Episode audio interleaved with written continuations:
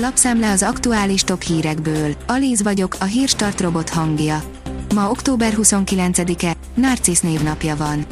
Drónokkal támadta Ukrajna a krími Fekete-tengeri flottát. Az oroszok válaszul felfüggesztették részvételüket az ukrán gabona export újraindításáról szóló egyezményben, írja a 444.hu. Végzetes veszteségek Putyin frissen behívott katonái között. Miközben negyedik hetébe lépett Vladimir Putyin orosz elnök népszerűtlen mozgósítási akciója, elkezdtek hazatérni a behívottak maradványait tartalmazó hullazsákok. Ez csak fokozza az oroszoknak a szervezetlen és önkényes folyamat miatti félelmét és dühét, áll a Szabad Európa cikkében.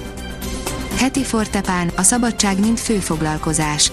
Nyugat-európai nagykörút egy kis Renault-val, koncertek, barátok a Kádári Magyarországon, a fiatal értelmiség gyötrődései a Fortepánról, írja a 24.hu. Megrohamozhatják a Lidl-boltokat a magyar családok, erre a termékre várnak egy éve, újra kapható, írja a pénzcentrum. A karácsonyi időszakban a hiper és szupermarketek, áruházak rengeteg szezonális terméket árusítanak, amelyekre az év nagy részében hiába is várnak a vásárlók. Ezek között rengeteg az élelmiszer, viszont akad sok olyan áru is, ami a játék kategóriába esik, és jellemzően ilyenkor lehet megvenni.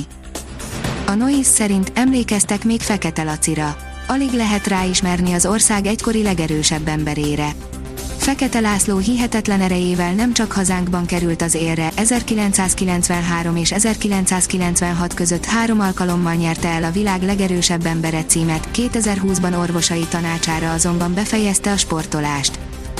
Birol az első áldozat Oroszország lesz. Oroszország lesz az energiaválság első áldozata, ugyanis nehezen tudja majd felváltani Európát, mint ügyfelet mondta az Euronewsnak Fatih Birol, a Nemzetközi Energiaügynökség igazgatója, írja a napi.hu. Meghalt a fehérvári csapat legendás kapusa, írja a rangadó. Tímár Mihálynál csak ketten őrizték több, kapott gól nélküli tétmeccsen a hálót a klub történetében. A szakszervezetek követelik, hogy a kormány határolódjon el Parrag Lászlótól. A Magyar Kereskedelmi és Iparkamara elnöke szerint a magyar versenyképesség egyik alapja az olcsó munkaerő, írja az rtl.hu. Újra lecsapott a tőzsdei hentes, 439,7 milliárd dollár tűnt el pár óra alatt. Alaposan felpörgött a héten a gyors jelentési szezon Amerikában, az elmúlt évtizedek tőzsdei menetelését meghatározó technológiai vállalatok is közzétették legfrissebb számaikat, áll a portfólió cikkében. Zöld rágyázás a kiskertben, csak figyeld a jótékony hatását. Cikkünkben a zöld rágyázással, mint a talajtermékenység növelésének egyik lehetséges eszközével foglalkozunk, áll az Agroinform cikkében. A 168.hu írja, zajlik a forradalom az ingatlanpiacon, kilőttek a panelek árai. Budán már az 1 millió forintos négyzetméter sem ritka a panellakások terén. Döbbenetes gyorsasággal emelkednek az árak. 30 millió forintnyi rezsit nem fizetett ki a válogatott focista. A The Sun értesülései szerint a 71-szeres francia válogatott futbalista Mussa Sissoko a londoni lakásából való elköltözésekor mintegy 30 millió forintnyi rezsiszámlát nem fizetett ki, áll a sportál cikkében.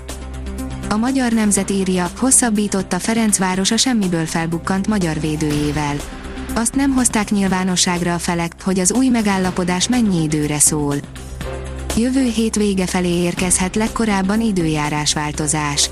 A jövő hét közepéig továbbra is anticiklon alakítja időjárásunkat, folytatódik a túlnyomóan borult, párás időjárás. Jelentősebb változást a pénteken érkező hidegfront hozhat, áll a kiderült cikkében. A Hírstart friss lapszemléjét hallotta.